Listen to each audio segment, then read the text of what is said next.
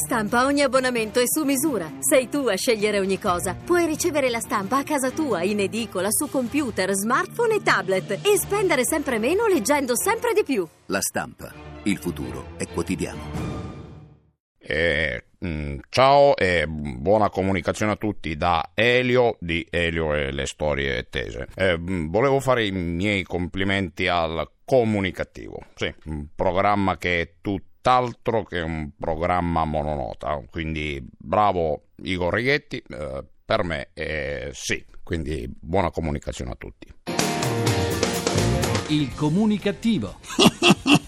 Perché l'ignoranza fa più male della cattiveria. Ideato e condotto da Igor Righetti. Guardo gli asini che volano nel cielo, ma le papere sulle Grazie a Elio, senza le storie tese per la sua presentazione. Elio scaturito dalle corde vocali ricche di talento dell'attore e imitatore Gennaro Calabrese, direttamente dal programma Gli Sgommati. Buona comunicazione Italia comunicativa dal vostro comunicativo di fiducia Igor Righetti. Bentornati alla nostra terapia radiofonica di gruppo Fuori dal Coro numero 2099 col 99 col 9, undicesimo anno di programmazione. Cominciamo la terapia. La giustizia italiana è lenta, molto lenta, tanto da essere stata richiamata più volte dalla Corte di Strasburgo. Una lentezza che nella classifica mondiale ci colloca al 158 posto su 189 paesi e dico 158 posto su 189 paesi dopo Gambia, Mongolia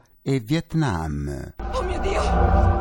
Oh mio Dio sì, e pensare che se si eliminasse l'arretrato civile il nostro prodotto interno lordo guadagnerebbe quasi il 5% e dico 5%! Altro che la terrificante IMU. L'IMU! Ho paura. Ecco, l'IMU ha messo paura pure alla bimba. La spesa pubblica per tribunali e procure supera i 7 miliardi e mezzo di euro. E in questo caso siamo in cima alla classifica europea, secondi soltanto alla Germania, dove le cose funzionano alla grande. Poveri noi, poveri noi. Italia dunque culla del diritto, ma non della giustizia. La lentezza dei processi frena la crescita di tutto il paese con costi enormi per la collettività. I fascicoli civili accumulati superano i 6 milioni, a cui si devono aggiungere quasi 4 milioni di procedimenti penali. Oh, oh.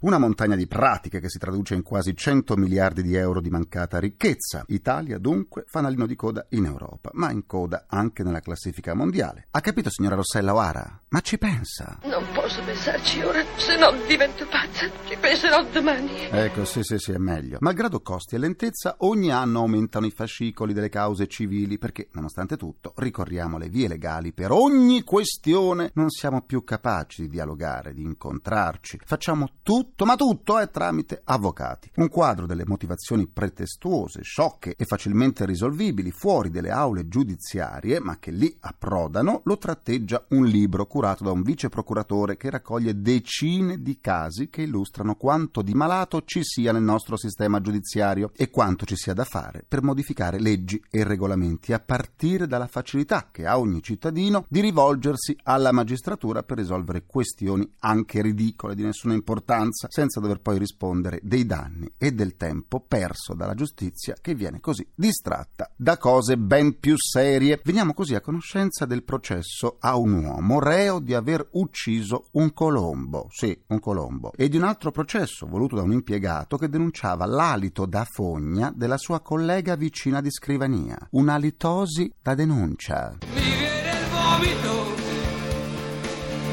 è più forte di. Eh già Vasco, pagine dalle quali emerge uno spaccato di figure orrende, meschine e invidiose, figure brutte, oscene, come quel proprietario di una fabbrichetta che dà lo stipendio alla sua dipendente che ha respinto le sue avance con la causale saldo prestazioni sessuali mese di novembre. E che cosa dire di quella suocera che ha denunciato la propria nuora per non aver fatto gli agnolotti secondo la tradizione? Che cosa dire? Ma Eh sì, e pensare che anche la denuncia più assurda, più pretestuosa deve essere registrata da un tutore dell'ordine che deve poi girarla alla procura, va quindi depositata all'ufficio giudiziario apposito e poi protocollata. Dopodiché un magistrato deve leggerla e scriverla nell'apposito modulo e decidere che cosa farne. Anche nel caso in cui decidesse di archiviarla per manifesta demenza, deve avvertire il querelante con raccomandata e ricevuta di ritorno per permettergli di fare ricorso. E poi il turno del giudice per le indagini preliminari che deve decidere che cosa farne ed eventualmente motivare l'archiviazione che va protocollata e via via via via via via fino volendo alla Cassazione. Forse la cosa migliore da fare sarebbe l'istituzione di una multa salata per chi sottrae tempo prezioso ai magistrati, costringendoli a occuparsi di bazzecole facilmente risolvibili con un minimo di attività cerebrale al di fuori delle aule di giustizia.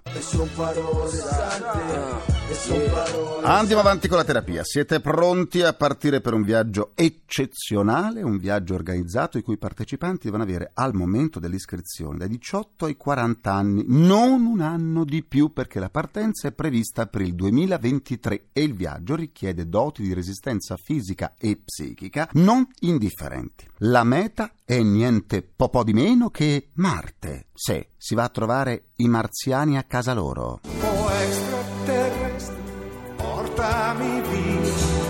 Voglio una stella, sia tutto mio. Ci andiamo noi, sì. Chi aderirà al viaggio non potrà dare appuntamenti per il ritorno perché la data del rientro non è prevedibile, si saprà soltanto quella della partenza. Le selezioni per gli aspiranti viaggiatori dell'infinito si sono aperte il mese scorso e le richieste sono state talmente tante, talmente tante da bloccare la pagina web che conteneva informazioni e modalità. Tra le oltre 10.000 domande provenienti da tutto il mondo, 4 sono di italiani, persone che a quanto pare dopo il 2023 non hanno nessun tipo di impegno, dato che non sapranno quando torneranno sulla Terra. Tra i requisiti, oltre all'età e all'ottimo stato di salute, c'è anche la perfetta conoscenza della lingua inglese. Beh, io credevo che facessero imparare anche qualche parola della lingua extraterrestre.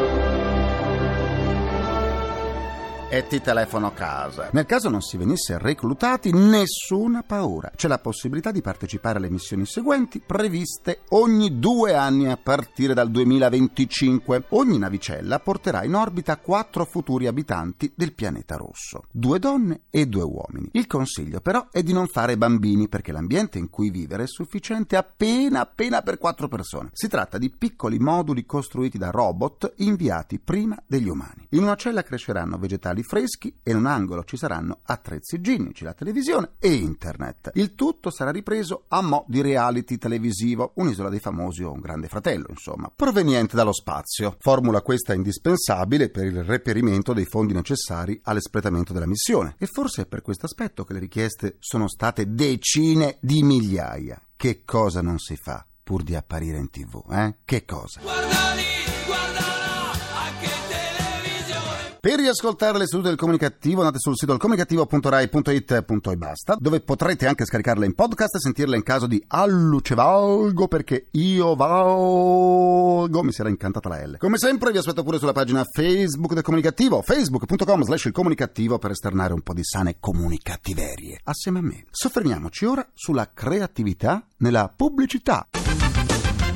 Pubblicità. La pubblicità, a cominciare dai primi caroselli televisivi, è diventata un genere mediatico e come tale si differenzia per qualità, idee e creatività. C'è la pubblicità banale, insipida, irritante, addirittura volgare, ma c'è anche quella intelligente che riesce ad arrivare al cuore e alla mente di un vasto pubblico perché la pubblicità è una forma di comunicazione che ci insegue e ci avvolge. E sentite come ci avvolge. Eh? Entra nelle nostre case si intrufola nei programmi radio-televisivi, spesso irritando quando lo stesso spot si ripete a ogni intervallo o quando il suo arrivo è inappropriato. Chissà perché, chissà perché per esempio durante gli orari dei pasti compaiono sempre spot pubblicitari su assorbenti, prodotti che aiutano a sbloccare l'intestino pigro o che combattono le emorroidi. Schifo, schifo, schifo. Ecco, questi spot hanno schifato anche il nostro dizionario multimediale multilingue di ortografia e di pronunzia. Forse, dato che nonostante la crisi stiamo diventando un popolo di obesi, vogliono toglierci l'appetito proprio mentre stiamo mangiando, eh? Chissà. Ma c'è anche la pubblicità intelligente, quella fatta bene, quella che riesce a emozionare o divertire attraverso l'ironia, un ingrediente abbastanza raro nella nostra pubblicità che appare spesso fortemente autoreferenziale, mentre il consumatore è sempre più critico, selettivo e preparato. E allora andiamo a parlarne con i nostri ospiti. Andiamo, andiamo, andiamo!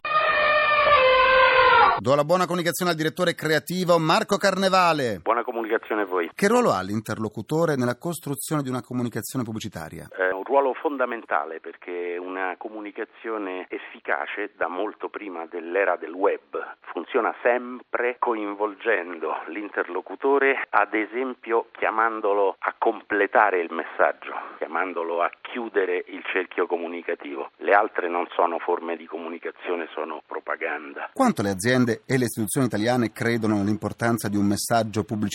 Dal mio osservatorio direi zero o quasi, soprattutto perché le aziende e le istituzioni italiane non hanno ben capito a cosa serve davvero la pubblicità, la fanno per lo più perché la fanno gli altri e da qui a farla come la fanno gli altri il passo è molto breve, però questa può essere un'osservazione parziale viziata dal fatto di essere da 30 anni in questa trincea davvero faticosa che è la comunicazione pubblicitaria italiana. Inviterei gli spettatori, scusa, gli, gli ascoltatori a farsi una loro opinione guardando un po' il panorama urbano nel quale la pubblicità più brutta del mondo li costringe a vivere. Quanto conta la verità nella costruzione di una comunicazione?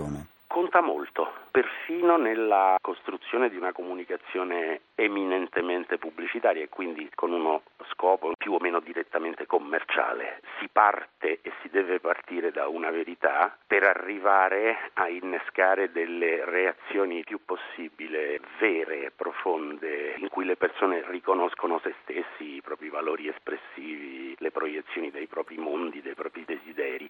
In mezzo, tra la partenza e l'arrivo da una verità all'altra, ci sono delle forme di artificio che non possono mai sfociare nella menzogna. Quando lo fanno si creano mondi illusori che durano abbastanza poco oppure si creano dei clamorosi crack. Come dovrebbe essere costruito un messaggio per essere incisivo e non banale? Pensando a chi lo riceve e non a chi lo emette, dovrebbe essere confezionato secondo delle leggi che hanno più a che fare con come la gente si comporta nelle relazioni anche comunicative che non sulla base di regole più o meno astruse scritte in dei libri di marketing o di tecnica pubblicitaria che spesso sono stati concepiti negli anni 50 o 60 quando letteralmente questo pianeta era un altro pianeta. Grazie al direttore creativo Marco Carnevale e buona comunicazione. Buona comunicazione a voi. La nostra mascotte Precario con il suo barrito annuncia l'ingresso del direttore creativo Vincenzo Vigo, autore del romanzo Allego alla presente il mio amore per lei, pubblicato dalle edizioni Fuori Onda. Buona comunicazione! Buona comunicazione a te. Qual è il ruolo di un direttore creativo? Dovrebbe essere quello appunto di garantire una certa qualità creativa, nel senso che normalmente c'è un processo di studio di un'idea e questo dovrebbe essere in qualche modo supervisionato in tutti i suoi momenti dal direttore creativo, che normalmente sta un filo dietro al reparto, nel senso che non è detto che un bravo creativo sia un bravo direttore creativo e viceversa. Il direttore creativo è una sorta di allenatore, una sorta di motivatore, una sorta di garante della coerenza, della creatività rispetto a quelli che sono gli obiettivi della comunicazione. Per un messaggio efficace più importante la creatività o la strategia di comunicazione? Ma siano due cose assolutamente non separabili, nel senso che come sempre un buon messaggio pubblicitario, una buona creatività lo è nel momento stesso in cui è pertinente con il prodotto, con diciamo la personalità della marca. Per fare un esempio molto semplice, se noi paragonassimo la marca a una persona, la comunicazione a un vestito, a un abito, è chiaro che in questo senso la cosa importante è la sensibilità che l'agenzia e dunque i creativi devono avere rispetto appunto alle singole marche trattate. Non ci deve essere un solo linguaggio, bisogna essere flessibili. Prima di svolgere l'attività di creativo nel mondo della pubblicità sei stato tanti ex, notaio, bancario e vignettista. Creativi si nasce o si diventa? Ma io credo che si nasca, credo che alcune caratteristiche eh, si hanno dentro, poi come tutte le cose bisogna coltivarle, bisogna coltivare la curiosità, la curiosità è, è la cosa più importante. In ogni caso se si ha la fortuna di avere dei bravi maestri, diciamo che le potenzialità possono essere sicuramente superiori e possono essere affinate ulteriormente. Grazie al direttore creativo Vincenzo Vigo e buona comunicazione. Grazie a te Igor e buona comunicazione a tutti. Concludo anche questa seduta con il mio pensiero comunicativo. È stato annunciato che l'inizio della stagione della Scala di Milano sarà il 7 dicembre e si aprirà con una delle opere più conosciute di Verdi, La Traviata. Perché sono sicuro che se il genio di Busseto fosse ancora vivo, dato il momento di crisi, la sua opera l'avrebbe intitolata La Tramvata. Perché? Ringrazio i miei implacabili complici Vittorio Lapi Valtrighetti Carapagliai, ringraziamento a Francesco Arcuri. Alla console, alla console. Alla console tra gli immancabili. Folletti! Folletti! Folletti falsi precari c'è Fabio Lelli, la terapia quotidiana del comunicativo tornerà domani sempre alle 14.44, minuti primi, secondi a nessuno. Buona comunicazione e buon proseguimento dal vostro portatore sano di comunicattiveria, Igor Righetti. Grazie Lina GR1, poi Baobab. A domani. Il comunicativo.